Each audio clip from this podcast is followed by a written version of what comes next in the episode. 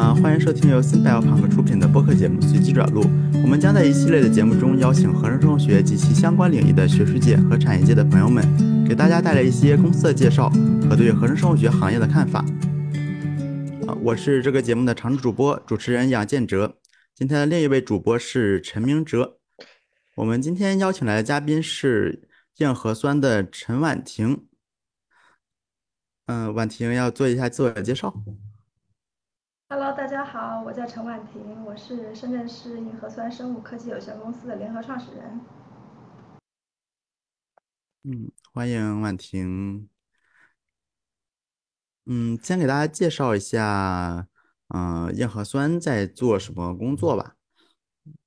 呃，我们呢是基于第一性原理进行理性设计的世界上首个基于无需呃投递系统，同时可以实现器官靶向负极的新一代核酸药物研发公司，稍微有点绕。嗯，对，可能对于不太熟悉药物领域药物领域的人来说，确实听起来有点有点复杂。嗯，那关键点在于核酸药物，对吧？对对。嗯，那能给我们解释一下到底什么是核酸药物呢？呃，核酸其实就是直接把核酸送到细胞里面去，然后使其精准的结合上 DNA 或者是 mRNA，发挥调控基因产物的功能，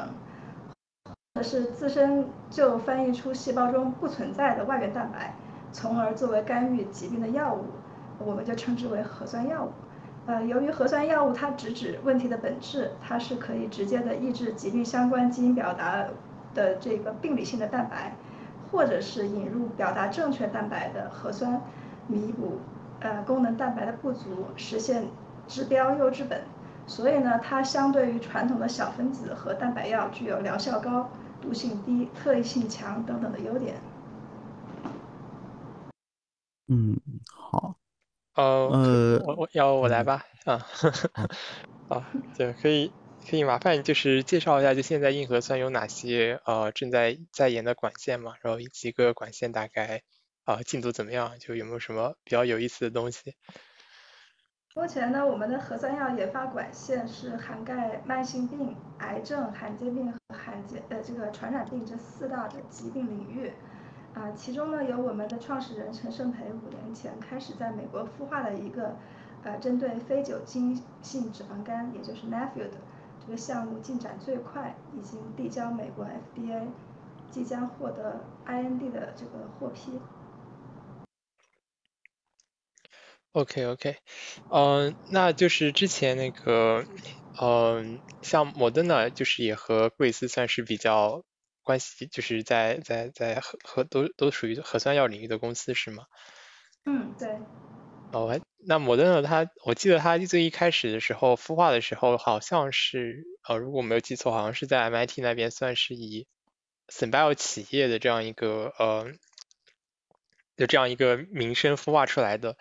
然后我还记得当时在我们那个呃生物工程那栋楼上，然后摩登呢在五楼，然后 MIT 的 BE 部门在一楼和二楼。然后，然后当当时当时还对，当时还没有 corona，然后还不知道说就这个接下来这个公司啊将会变成一个非常非常厉害的一个公司，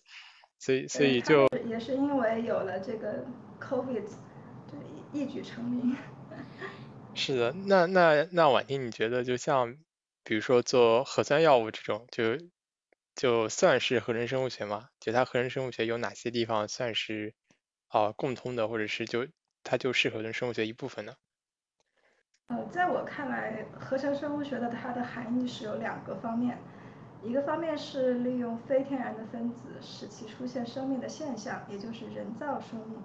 比如说我们很熟悉的从头合成酵母人工染色体。呃，另外的一个方面就是改造生命，也就是利用一种生命体的天然的或者是经过人工改造的元件。组装到另一个生命体当中，使其产生特定功能，比如说改造细菌，使其生产青蒿素等等。那就核酸药而言呢，它是用人工合成的一段核酸作为元件，组装到人体的细胞当中，从而起到调控人体细胞产物、干预疾病的作用。所以当然也属于合成生物学的范畴了。哦，我刚刚看到听到比较有意思的一点就是，呃，一般来说大家做合成生物学是比如改造一个细菌啊，或者是怎么样子的，然后对，就就或者说我去就我我在递送之前我就把这细菌改造好了，那呃按照刚刚婉婷的说法，那相当于是这个人体成为了你们改造的对象，然后你们做的是一个工具，然后把这个工具送到人体内，让这个工具去改造。改造呃调控现有人体的这样一些呃代谢通路啊这些东西是这样吗？对，可以这样理解，而且这个这个想法其实非常 simple，呃，但是也也很高效，因为它也不用你在这个呃体外要做很多的东西，所有的原就是你你合成完了这个核酸递进去了之后，它这个原材料都是来自于自己的细胞里面，比如说像。新冠疫苗，你这个表达 S 蛋白的这个 mRNA 递到了细胞里面去之后，然后，嗯，细胞是利用细胞本身的里面的一些物质去合成这个，呃，这这个这个抗原，新冠的 S 蛋白作为抗原，然后引发出来机体的免疫性，所以所以整整体来说都是也都。也都非常节省，也不会在中间的这一些过程里面引入一些，比如说像污染呐，比如说像一些呃其他的一些呃问题啊，或者是纯度啊啊等等这样子一些问题，它是可以能够非常高效的去发挥作用的，就是直接在人体的细胞当中高效发挥作用的一个途径。对，这这个就是它的一些好处。嗯，那那我还有个问题就是，那它和呃，传统的，比如小分子药物的话，就是那它的区别在哪里呢？在这个点上。传统的小分子药的话，它一般它去作用的是蛋白，但是它是比如说像呃某些蛋白，就是它合到这个蛋白的一些位点上之后，使这个蛋白失活，或者是使某些蛋白恢复功能，就是呃在这个层层层面上的。那那个核酸药的话，就是更。在更前的部分，也就是在呃 transcription，甚至在这个呃基因组的层面就进行调控了，所以就是它就让这个基因组压根儿就不会产生错误的蛋白，或者是说能够让基因组产生就是我们需要的蛋白。好的，嗯，那就是呃，合成生物学里面还有常常提到有一点叫做呃理性设计，那就是在核酸药物方面的话，就是核酸药物的理性设计一般会包括哪些因素需要去考虑呢？核酸的这个核酸药的话，它其实是由两个主要的方面去组成的。第一个就是呃序列，然后第二个就是递送。序列是呃决定了它的这个嗯靶标基因的一个准确性。也就是说，如果我们是作为一段小核酸，我要找到这个我需要降解的，呃，哪一个部分的这一个蛋白，然后我就找到这个蛋白它上游是什么基因，然后这个基因的 mRNA 它表达这个呃 transcribe 出来是什么样子的，然后在这一段 mRNA 上面的话，我要取取一小段来设计我的核酸，然后这一小段需要有嗯比较好的 specificity，然后它就只会在呃，它最好也只会在这一个器官里面，或者是说，呃，在这一个器官里面去表达，不在其他的器官里面表达，或者说在某一个时间去表达，不在另外一个时间去表达，就是会有很多的因素去，呃，使我们就是能够，呃，找到一一个比较呃适合的靶点，然后用这个靶点再来进行成药。然后另外的一个方面是你专门有了这样子一个序列，你知道这个序列可以去特意的结合一段，嗯，这个基因组里面的这个呃 mRNA 还不够，就是你怎么样把这一段序列安全的递送到呃这个呃病灶的这个器官，递送到这个器官的细胞里面，啊，这也是我们需要考虑的问题。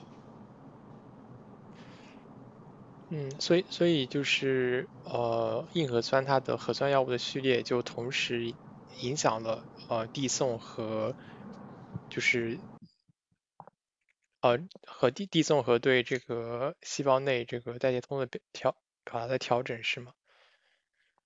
呃呃，对于所有的就是用核酸进行这个成药的，就是核酸赛道上面的这个制药方法的话，最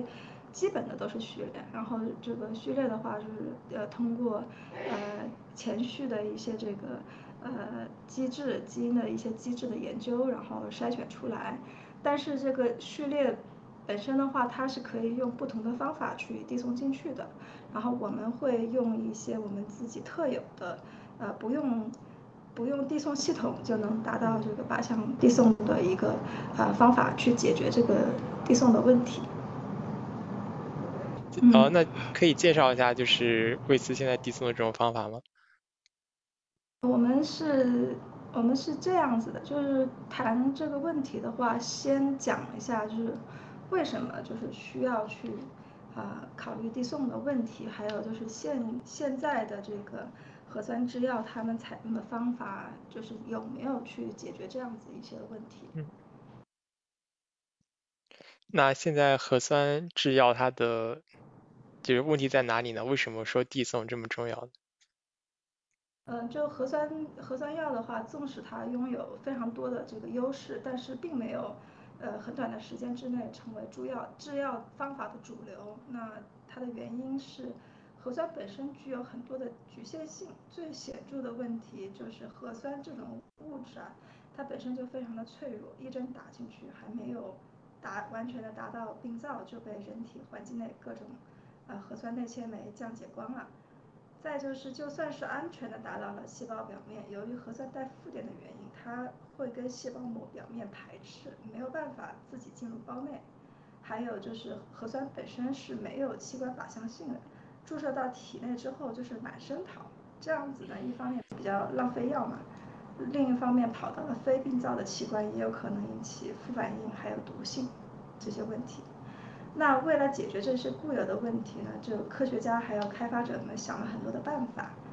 那核酸不是容易降解吗？那就给它包上一层这个脂质纳米颗粒，嗯，所谓 LNP，不就能保护了吗？同时也就屏蔽了核酸自自带的负电。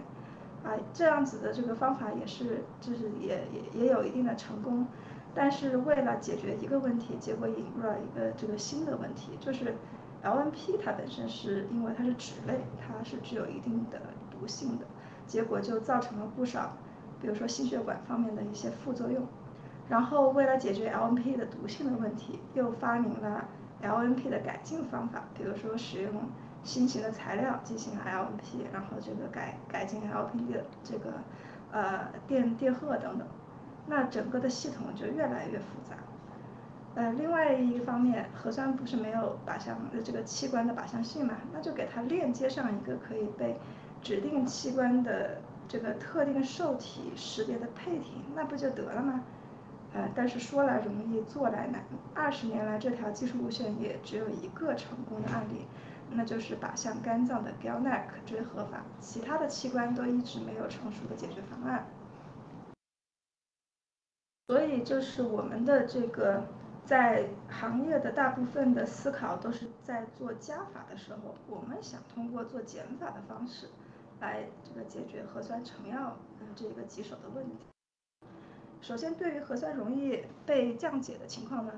与其加上外界的保护，哎，我们想那不如让核酸分子本身变强，自己能够耐受核酸内切酶的切割，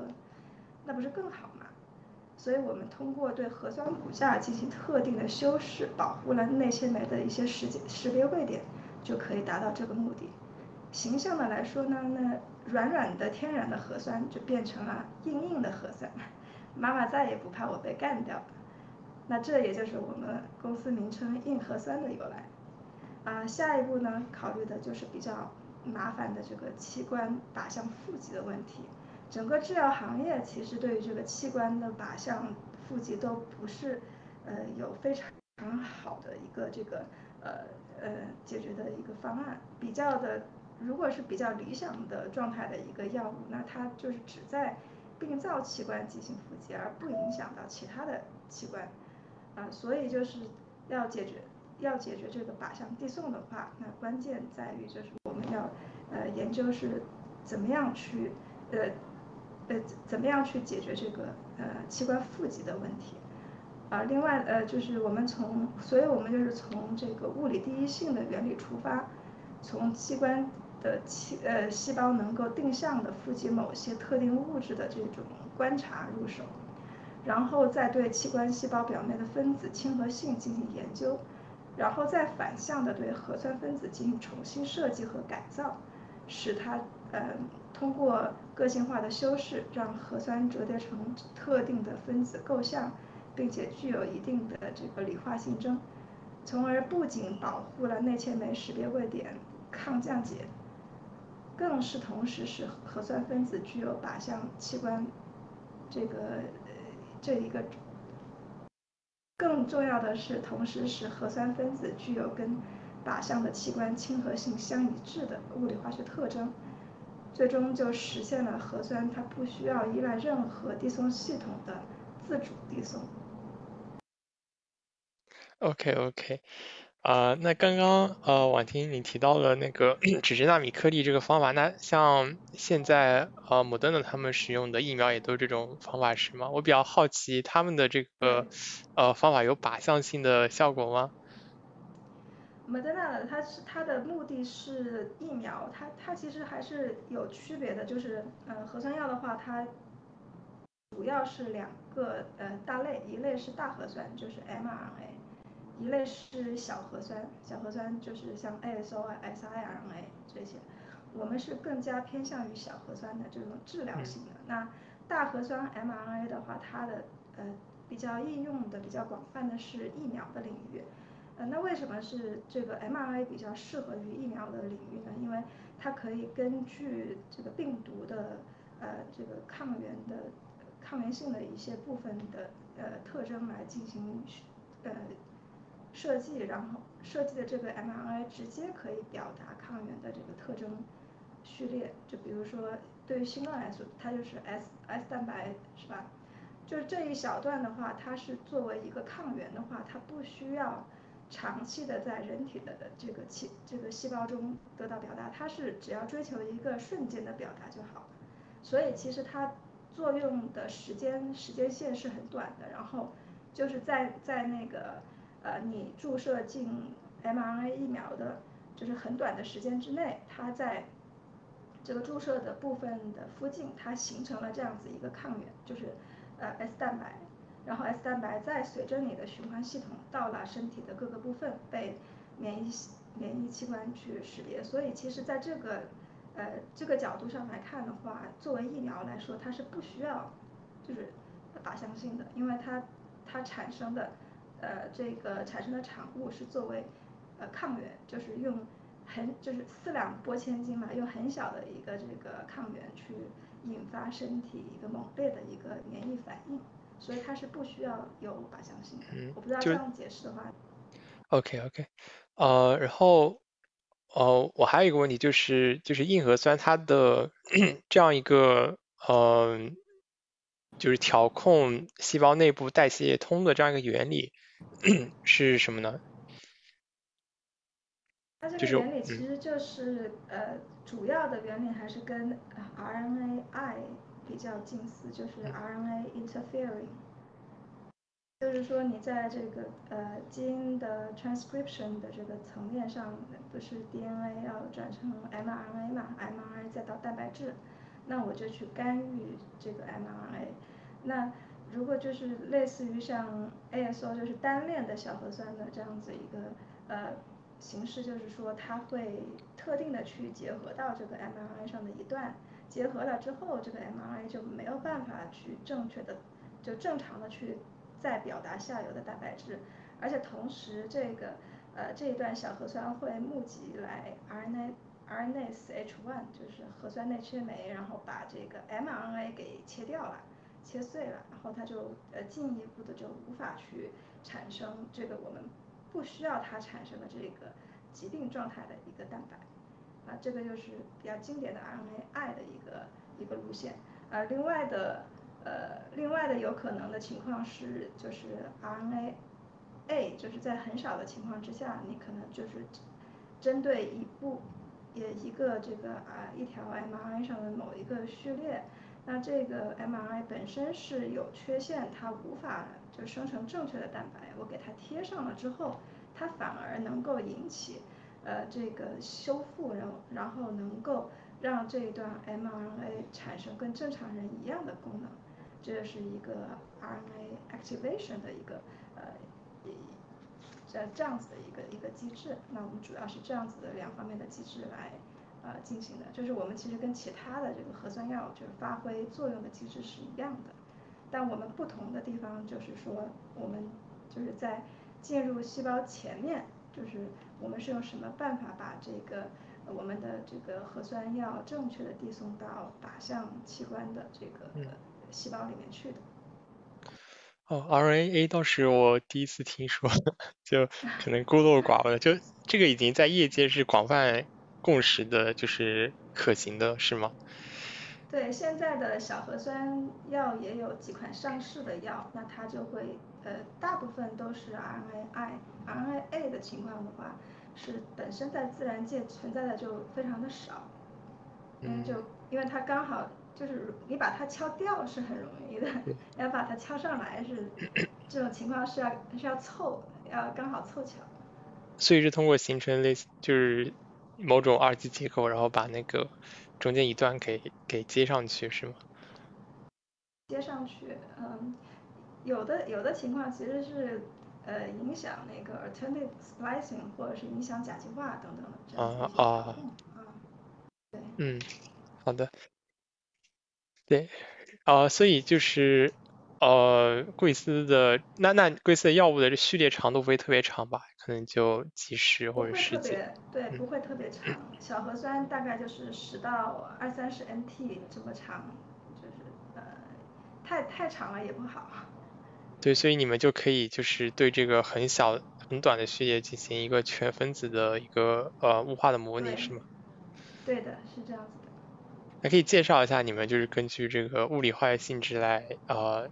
就是去呃改善它的一个递送性质的这样这样一套思路嘛，就是或者你们之前也提到的第一性原理，嗯。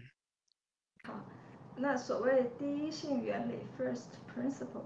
它是最先是衍生于物理学，它是指不用类比的方式去推理，而是把问题拆解到不能再拆解的最基本的层面，然后去向上推理来解决问题。那我们硬核酸的技术呢，就是。将核酸进入特定细胞发挥作用的过程，一步步的拆解成逐个需要解决的底层问题，再自下而上的从最根本的物理和化学性质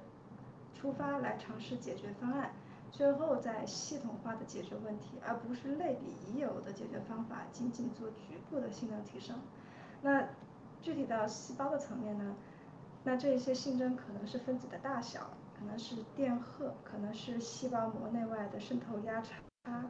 可能是基团跟细胞膜的亲和性等等的一系列的基本的物理化学性质。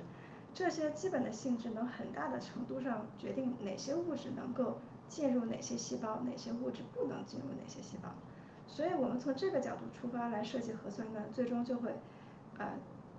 就就我们从这个角度出发设计核酸，最终会呈现的物理化学性质。那，呃，我们就是用一些这个，我们就是用修特定的修饰手法。那比如说，呃，核酸的这个碱基我们是不动的，我们会对骨架上的一些结构，比如说像，呃，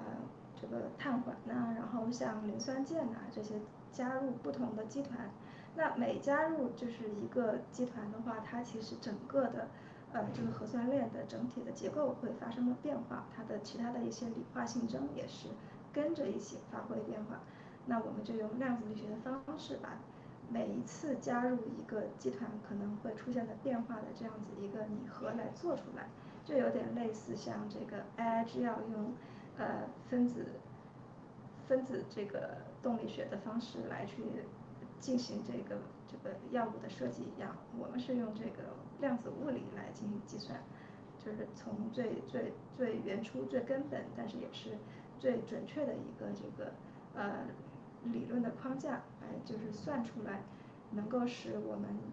已知这个特定序列的一个核酸，能让它成为我们最终让它想成为的具有的那一那一系列的这个理化特征的集合的一个新的分子。对，我刚好听到一个很了不得的词是量子物理，是吗？对。这个是什么概念？是量子力学的概念吗？还是嗯？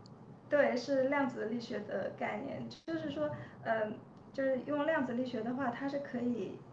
就是研究一个一个原子加一个原子加一个原子这样子去进行，去进行计算，然后能够呃算得出来，就是你呃。这个位点用了这个修饰之后，整个的分子你会呈现出一个什么样子的一个状态，什么样子的一个结构，吧？我们在我们在 AI 这样里面经常听到的，他们也是会进行这个呃计算机的模拟去算这些结构嘛，但是他们很多的是在就是用分子力学就呃的方法就够了。那为什么不是所有的人都用量子力学呢？因为量子力学很很麻烦很难。就是就是它这个一个原子一个原子比这个分子的这个拟合的话，它所用的这个计算对于这个呃计算的人的这个要求很高，然后对于这个计算的算力要求也很高，然后对于这个软件的设计这个要求也很高，所以其实并不是就是所有的人都都愿意用这这么难的这个技术去进行进行计算的。但为什么我们就是舍弃了比较呃，就是常规的大家都在用的这个分子力学，然后转向就是比较艰深的量子力学呢？是因为我们的这个 size range 跟就是一般的这个这个 AI 制药的呃，它要拟合的这个药物的 size range 是不一样的。我们我们的是非常小的一段核酸，大十到二三十个 NT 那么大小，它可能。然后那个这个呃，像量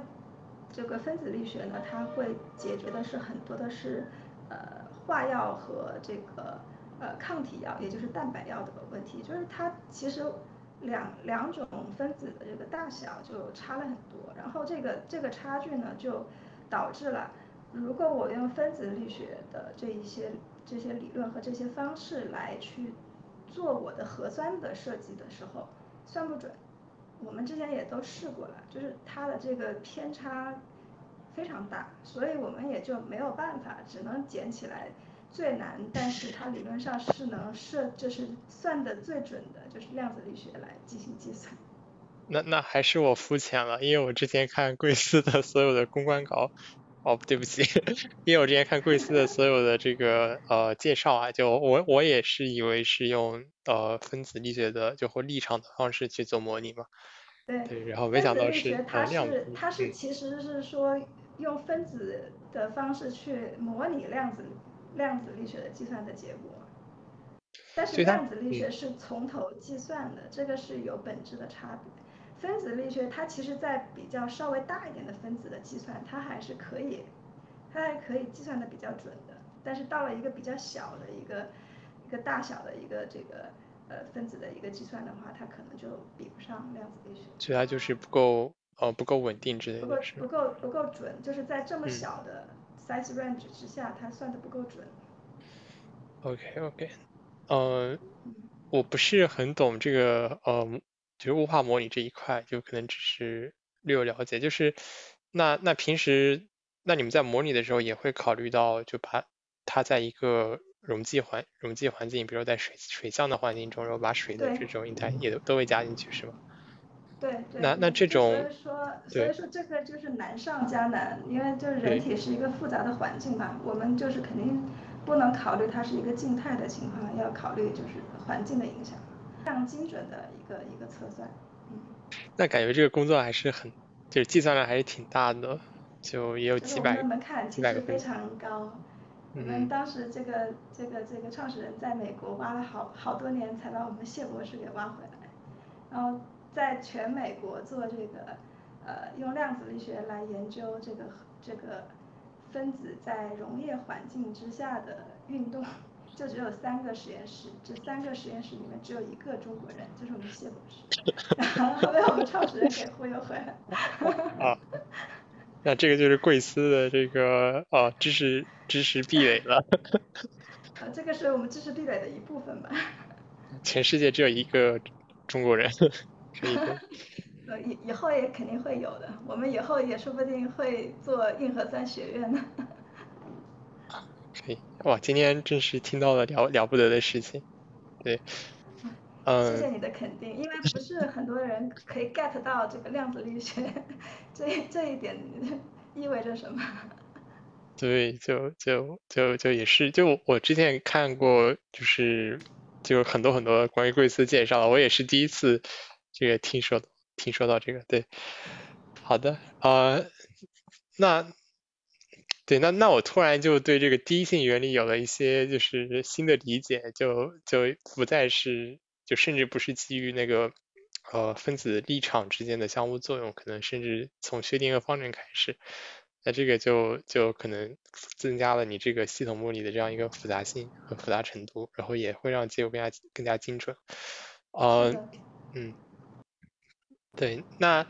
呃，那我接着就问一问，就是核酸药物方面的一些事情吧。就是那你们你们现在设计的药物，它的一个安全性，然后毒性大概是怎样的呢？就因为它毕竟是干扰一个呃正常细胞代谢。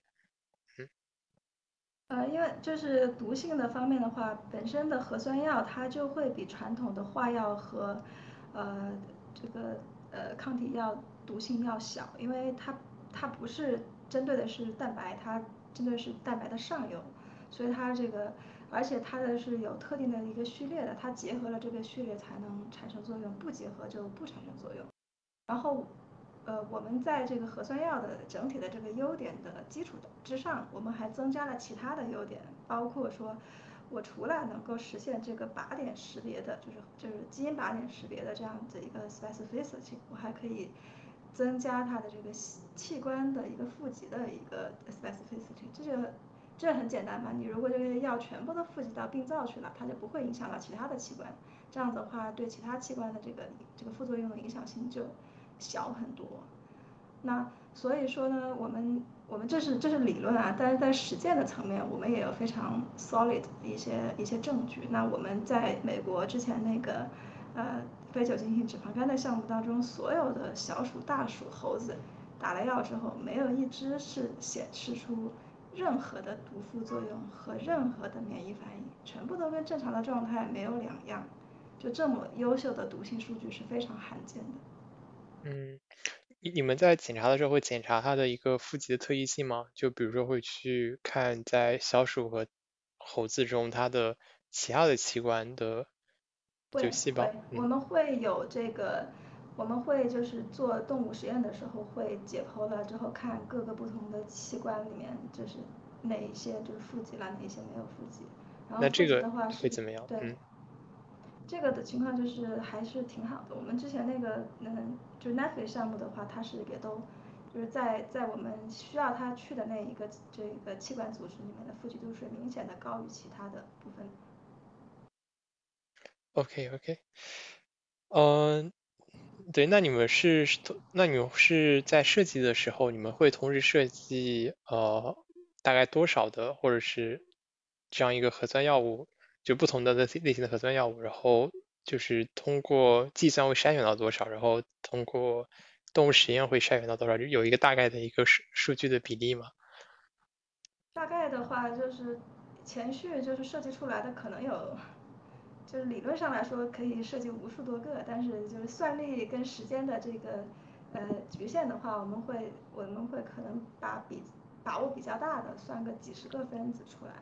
然后这个几十个分子呢，它是它是在这个计算机里面得到的，但是并不是所有在计算机里面得到的这些理想的分子，最后都能够适合能够被真真就是真实的生产出来。那我们再会去考虑一下，就它比如说它加它设计的时候加的这些基团买不买得到啊？然后 就是合成起来有没有难度啊？或者是说你第一号跟第二号的基团你这样子。加了之后，它实际上是就是呃合合不上去、连不上去的，就是像这样子一些合成方面的一些具体的考虑，然后再加上一些成本方面的考虑，因为就是不同带有不同集团的一些这个原材料，它的这个价格其实也是不一样的。我们会从低到高优先去排，我们会去选，就是理论上来说最容易合成且。合成的成本不是那么高的，前大概十个左右的分子，或者是小于十个的分子，把它拿出来，然后一个一个的合合成真实的，就用化学合成的方式，然后合成真实的十个分子的药物，然后再用这十个分子的药物去进行细胞的实验。细胞的实验，如果我们在细胞层面看到它对，嗯，这个我们目标的基因的 mRNA 有显著的下调啊，如果我的我要达到的是下调的目的的话，如果我对 mRNA 有显著的下调，对 protein 有显著的下调，这都是可以用定量的方法来做做到的嘛。我们就把这个有显著作用的，再从显著性从高到低再往下排，我们再从再去选排到前面的几个。那在我们 Nephew 项目里面，我们直接就选了这个各方面的这个，呃，不管是性价比也好啊，然后这个这个呃效果也好啊，就是细胞层面的效果最好的一个，然后送他去做继续做小鼠的呃和猴子的毒性实验和这个药效的实验，然后就一路非常顺利的就就走到后面来了。大概整整个的是这样子的，所以其实整体的我们不需要去成百上千的这样子去盲筛，我们的筛其实都是已经有有目的性的，然后其实在这个做前续的一些这个实验的验证的时候，我们就可以验证理论设计出来的分子跟实际的表现它能够有多少的一个差差异。啊，然后其实，在这样子的这个层层的这个筛选机制之下，能够保证我们可以用比较少的成本、比较的时间，就能快速的去筛选出来，就是比较符合我们呃预期的一些分子。你看，我们最后进入后续的这个小鼠的这个药效实验，只用了一个分子，它就成功了。嗯。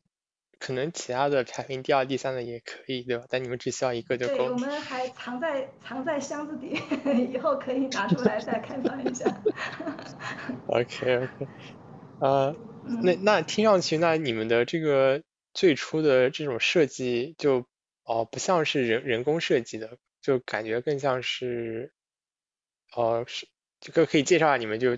比如比如要设计几十种这种这么大规模的这样一个分子的话，你们会。就在这，就是用量子力学，对，就是用量子力学算出来的嘛，就这样算出来的。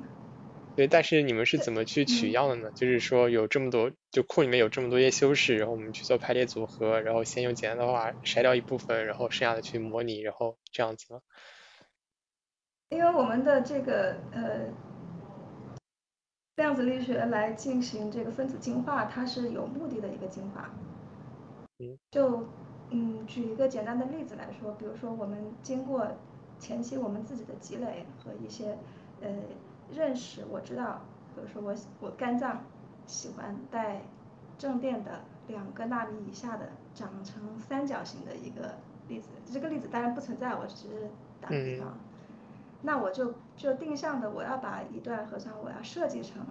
三角形的，然后它这个卷积之后能形成一个两。两纳米以内的半径的，然后使它带上正电荷的这样子一个分子。那所以我就是就是这样子一个就是呃出发点的话，我设计一批都可以成为嗯三角形的两个纳米以下的带正电的这样子一批几十个的分子，然后我们再再下去调，调了之后，然后再去进行实验，看它是不是真正的富集到了根。大概举个例子就是 这个意思。哦，所以你们的设计师，所以你们最初的设计是，呃，也是人手工设计的吗？还是就是在你们你们人手工输入一些限制条件，然后程序可以自动生成？这些对这些限制条件的，就是限制条件的积累是平时的，就是比如说看的文献啊，比如说呃，就是得到的一些知识啊什么，就是最初的最初的这样子一些认识的这个呃知识框架的搭，呃。就是搭建是这样子搭建出来的，然后我们算的话是就挑了这样子一些我们所谓的 features，就是性征的一个一个合集。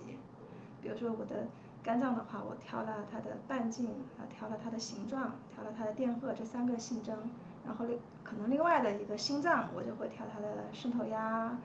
呃，形状、电荷这几个，我就从里面去挑，然后再再用这样子来进行这个。呃理化性征的一个这个设计。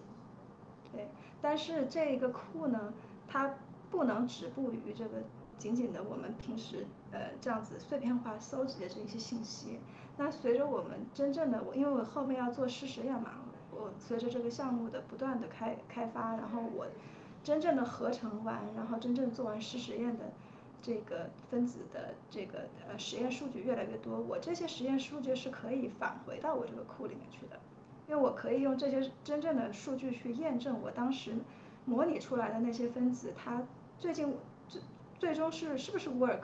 它 work 的话为什么 work，不 work 的那些。我想的是那样子，但是它为什么不 work？我也可以把这一些东西返回去 train，我就是训练我的这个数据集，然后让我的算法以后越来越准。所以我们这一个数，这一个我们所谓的 molecular features reservoir，就是 MFR 这一个数据数据集，它是在往上增长的。随着我们做的项目越来越多，它这个数据集的数据壁垒也会越来越多，能 work。呃，哎，我我其实蛮好奇，硬核酸现在，嗯，最主要的管线是针对哪哪几种疾病呢？我们前面说了，有一个是这个呃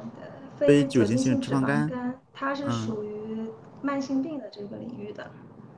啊，然后那个在罕见病的领域的话，我们自主开的第一个项目是脊髓性肌萎缩，简称 SMA。它这个病的话，就是呃年初的时候不是有那个灵魂医保谈判嘛，就是就是那个那个药，它是它是一个针对罕见病的一个药，然后这个呃这个药本身它就是一种核酸药，啊，然后就是我们会做成一个也是治疗同样的这样子一个呃疾病，但是我们会呃。比诺西那生钠就是就是当时那一款药物的话，我们会希望有更好的性能。因为因为像罕见病的话，它其实是核酸药就是非常自然而然的一个应用场景。因为对作为罕见病的话，它的基因的机制还有它的这个靶点都是非常明确的。那我们只用去针对这个靶点去呃做一段核酸，但是呃最大的问题是怎么样去把核酸给投递。投递到这个呃病灶的地方，像脊髓性肌萎缩，它的病灶在脊脊髓，也就是它是需要用脊椎穿刺的方式，直接把这个诺西那生钠给怼到 脊椎里面去。那我们就它所以就是它作为一个核酸药，它就不用考虑递送的问题，因为它直接就注到注射到这个原位去了。但我们想的是，就是虽然这个。呃，诺西那生钠它治疗脊髓性肌萎缩，它的效果非常好。但是对于病人而言的话，确实一年要穿刺好几次，是一个非常非常痛苦的事情。我们就希望达到说，我直接注射到静脉里去，然后它就进了循环系统之后，慢慢的它就会自动的富集到脊髓里面去。这是我想达到的事情。它这样子的话就可以以。一个就是伤痛比较小的方式，然后同样的实现这个呃脊髓的一个负极，然后同时呢，因为我们是硬核酸嘛，我们的这个在细胞里面保持的时间就长，我们的这个有效的有效时间，我觉得应该会比他们更长。就诺西那生钠的话，它大概一年是要注射呃四到。两到六次吧，就是呃，我们希望说能够可以一年注射注射一到两次就好。当然，这个还是需要后续很多的这个临床实验来来进行验证。嗯，那我们现在对硬核酸药物的这样的一个在体内的呃。效果周期有一个嗯大概的预期吗？都能保证在呃半年或者说几个月，它能保证持续的效果？是这样子的，我们呃第一款就是那个脂肪肝的药物，它经过设计之后，它在小呃根据在小鼠里面的呃数据来推知，它在人体里面这个有效的时间应该是大于三百天的这样子一个范围。但是这个是只是说一个，就是通过动物实验来推知的这样子的一个一个数据，之后还是需要验证的。那么我们的话，每一个不同的项目，因为它序列不一样，然后它靶向的器官不一样，所以就是在设计的时候，它会有一些不同，所以我不能保证每一种核酸设计出来都有三百天以上的这个呃有效疗效的这样子一个周期，而且有有的时候呢，就是你留存的时间过久了，反而也不是一个加分项，那。这种情况之下呢，我们依然可以还是就是从最基本的着手。那我可以把它变软一点嘛，因为我知道怎样硬，怎样更硬，那我也知道可以怎样更软一点嘛。就所以我会根据要求，就是这个药物它针对的疾病的靶点，它针对的器官，然后针对的最佳的一个留存的一个周期来全面的去进行我的这个核酸的设计。嗯，那我还对罕见病蛮蛮感兴趣的，就是，嗯，我们是怎么选择，呃，针对哪一种罕见病来开发药物的呢？那罕见病的话，首先我们自己选择这个 SMA 的项目的话，就是带有多重的目的。第一个是 SMA 的话，它是起药也上市了，它是研究的比较清楚的一个，那包括那个天价的。S o g e s m a 这个一千四百万一针的这个药，它其实也是治 SMA 的药，小分子药。然后后面的诺西那生钠，它是这个核酸药，它就是在罕见病里面，SMA 它是就是呃成药的这个，而且的除了这两种之外，它还有另外的一种药挑出来，而且它它刚好有一有一种药的形式是核酸药，我们就希望说我们的核酸药跟这种核酸药能够可以进行头对头的比较。然后我们我能证明说，我比这一种药就是性能更好，这是对我们自己技术的一个很好的一个验证。然后第二个很重要，对，就第二个很重要的原因就是我们希望通过这一个项目的 demo，然后来证明我们能够把核酸药投递到神经系统。这个跨呃跨 BBB 就是。跨血脑屏障的这个药物递送，其实就是整个制药行业里面非常非常难攻克的一个一个问题。就大部分的这个呃小分子，不管小分子药啊、蛋白药啊，它就是很很难的去透过呃血脑屏障进入，比如说像脑这样子的组织，所以大部分的脑病是没有办法用一些药物来进行注射，就是治疗的。很多的情况之下，还是需要开颅去原位的去，就是给药或者是开颅做手术这样子的方法。那我们如果能够通过 SMA 这个项目，我把这个走通了，那我就证明我可以用我的技术路线，我可以以后投递其他的序列去治疗其他的，比如说脑部啊，然后中枢神经啊的这样子一些部位的疾病。这就是对于整个制药行业来说都是解。突破了一个很大的难题。好，所以我们并没有选择一个简单的，或者说没有人做的，相反是选择了一个热门的。嗯，我们我们选择挑战。对，我们觉得我们觉得说，如果一开始就解决最难的问题，而且这个问题解决了，那之后的问题岂不是都是小 case 吗？嗯，对，哇，那真的真的很酷。而且而且这里，而且这里透露一个透露一个小小的好消息吧，就是，呃，虽然我们成立的时间不久啊，我们的实验室可能十二月份才开始运运营嘛，然后现在在 SMA 这个项目里面，我们第一批的，我们已经合了几个分子，然后第一个分子的小鼠的，呃，负极的实验的结果已经出来了，是是 positive，所以这是。非常非常非常好的一个，非常让我们振奋的一个。然后之后的其他的几几批的数据收获了之后，我们还会继续来来来进行。然后我们很有信心，真的就可能真的是可以用硬核酸的技术来突破一个困扰了就是所有的制药制药人多年的一个最难最难去攻克的一个难关。嗯，这样的意义会更大。我我现在只想问贵司的股票什么时候上市？我们 我们还是一个小 baby，欢迎投资人来投我们。我们现在刚刚开启第二次的融资。可以个人投资。下面再说，下来说。对，对，呃，我刚刚还有一个问题，就是像现在 B E B 它，呃，难以跨越的，就是或者是现在对于就成为这个递送的一个领域的一个王冠，就是很难去做，它的原因是什么呢？就是它从不管是从它的结构上来讲，还是从它的一个就是构成上来讲，为什么说，比如现在传之前可以传统的用纸质体递送的，现在就不能用了？嗯。人体呢，它它这个这个脑啊，还有中枢神经系统，它是需要特别保护的一个地方，是吧？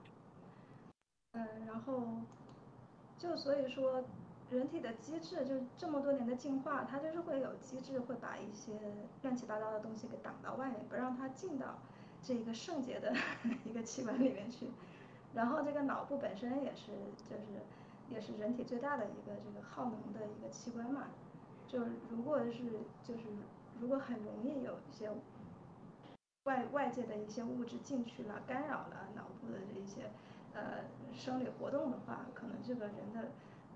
人的整个整个的机体就没有办法去呃生活下去了。那所以说就是嗯这个 BBB 它就是我们的人体系统的它的一个天然的屏障。然后这个屏障呢，它是会有。呃，它是作为这个 CNS，就是中枢神经系统，还有跟血液当中物质交换的，它是一个屏障的结构，它是呃会阻挡了，就是很多的，就是一些东西去进进去，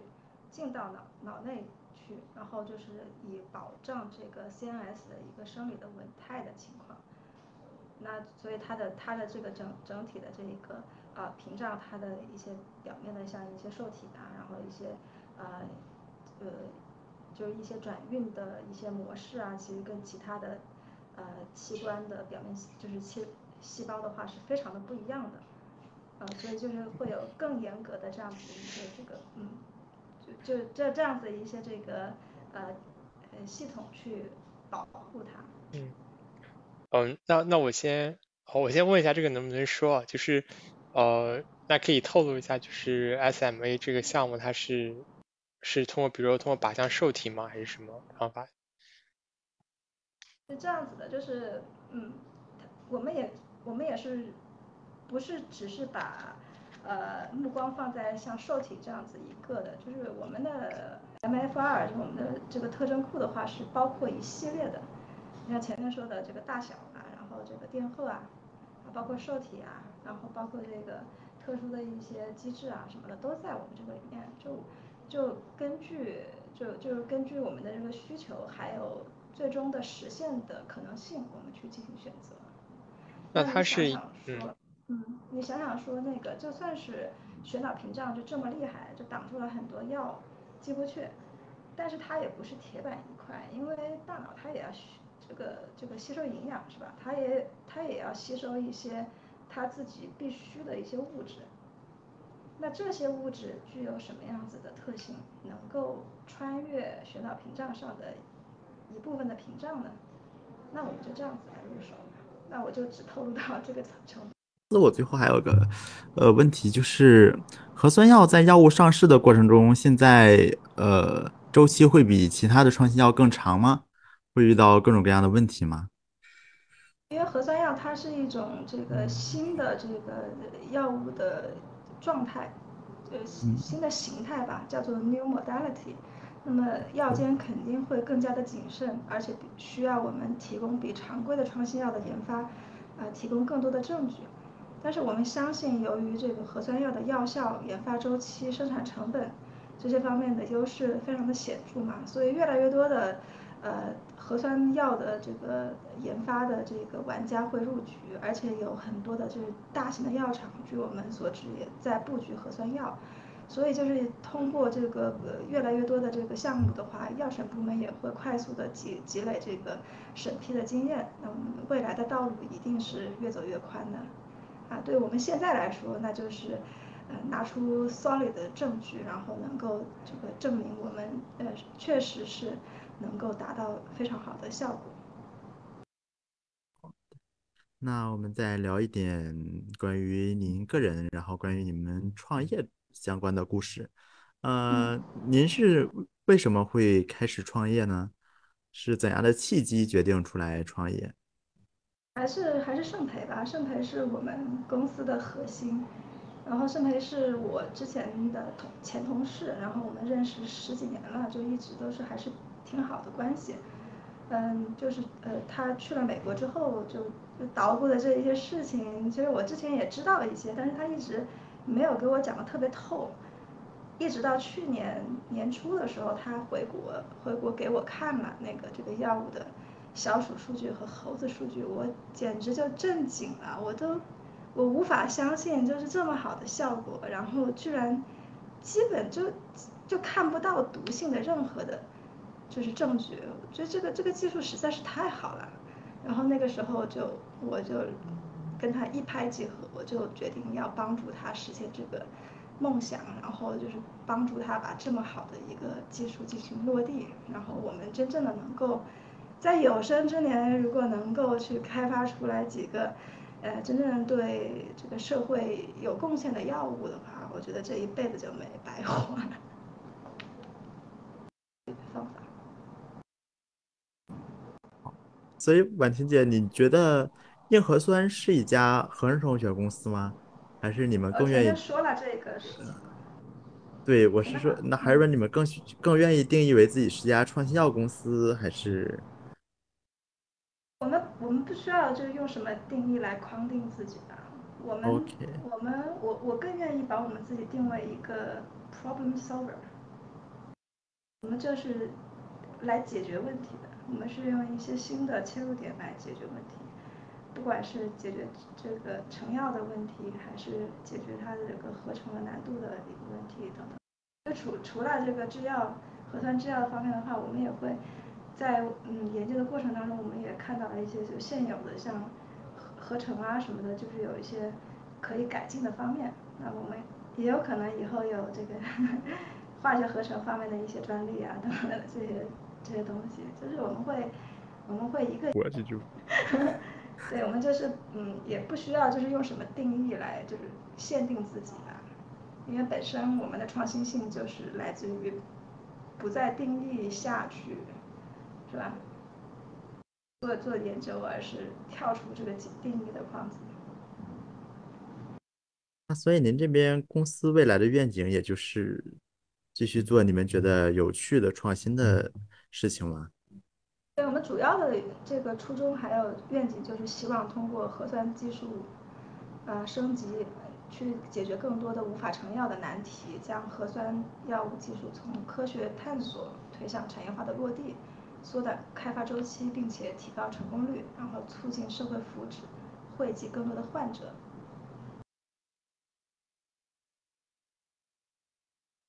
嗯，您创业多久了？硬核酸已经成立多久了？我们注册到现在刚好一年。那在这短短的一年中，您觉得会遇到什么很艰难的事情吗？我估计所有的初创公司都会遇到的问题吧，就是初创的时候没有什么名气嘛，所以就很难招到人。那本身这个 Post 投过来的简历就很少，然后我们的要求还比较高。这也不愿意降低要求吧，我们连招实验员都是招了两个月才招到第一个合适的，但这个比较幸运的是，我们的核心团队倒是没有花什么大的力气，因为其实核心团队都是我们就是振臂一呼，他们就过来了，都是呃很多年的朋友或者是前同事啊，然后或者是可靠的朋友推荐的，所以我们的这个核心团队倒是倒倒倒还是没有花太多的心思。但是就社招方面还是会碰到一些阻力吧。啊，大家都蛮相似的，对，嗯，招人都很困难。我觉得小熊猫招人就挺厉害呀。那起，对啊，起码你们这个新 bio 的圈子里面，我觉得是很好的一个资源，都是都是一些这个资历很好的小朋友，嗯，那什么时候给我们？就一些这个这个曝光的机会，希望 C 报的小朋友能也能够看一看，关注一下我们硬核酸。呃，投资人倒是会有，但是我们一般，我一般不会把投资人对接到我们的嘉宾，因为有些嘉宾不喜欢那么多投资人对接过来的。嗯嗯。我们会，我们都会放到那个 s m e l Punk 的群里面，然后现在就会把他们拉进群。对，现在嗯，我们公众号关注一千多个，然后群里面大概五六百，六七六六六七百人，对，嗯，都是 e l 行业的，盛培应该也在，嗯嗯。OK，那最后一个问题结尾吧，就是。嗯，你对即将想创业的人有什么经验分享，或者有什么呃感悟想说吗？对，嗯，因为我没多久嘛，离成功还挺远的，所以就没什么成功的经验。但是，嗯，就是一个想对后面的创业者说的一个很重要的一个事事情，就是就算再伟大的梦想，再澎湃的灵魂，结果还是是需要一副平凡的皮囊去执行的。那，我知道很多的，就是创业者一开始都非常有热情，天天加班呀，或者什么样。嗯，但是为了能够成就自己的目标呢，一定要注意保持工作强度，还有个人健康，包括生理健康和生心理的健康，这这两方面的平衡。就很多时候，这个熬夜通宵只不过是感动了自己，就但是死掉的脑细胞那可是不可逆的，所以就呃做好时间和精力的。管理吧，减少不必要的身心损耗，还有减少不必要的一些呃活动，比如说一些无聊的一些应酬啊什么的。你苟得越久，才能离成功越近。创业是一场马拉松，不要在起跑线上就精疲力竭。非常好。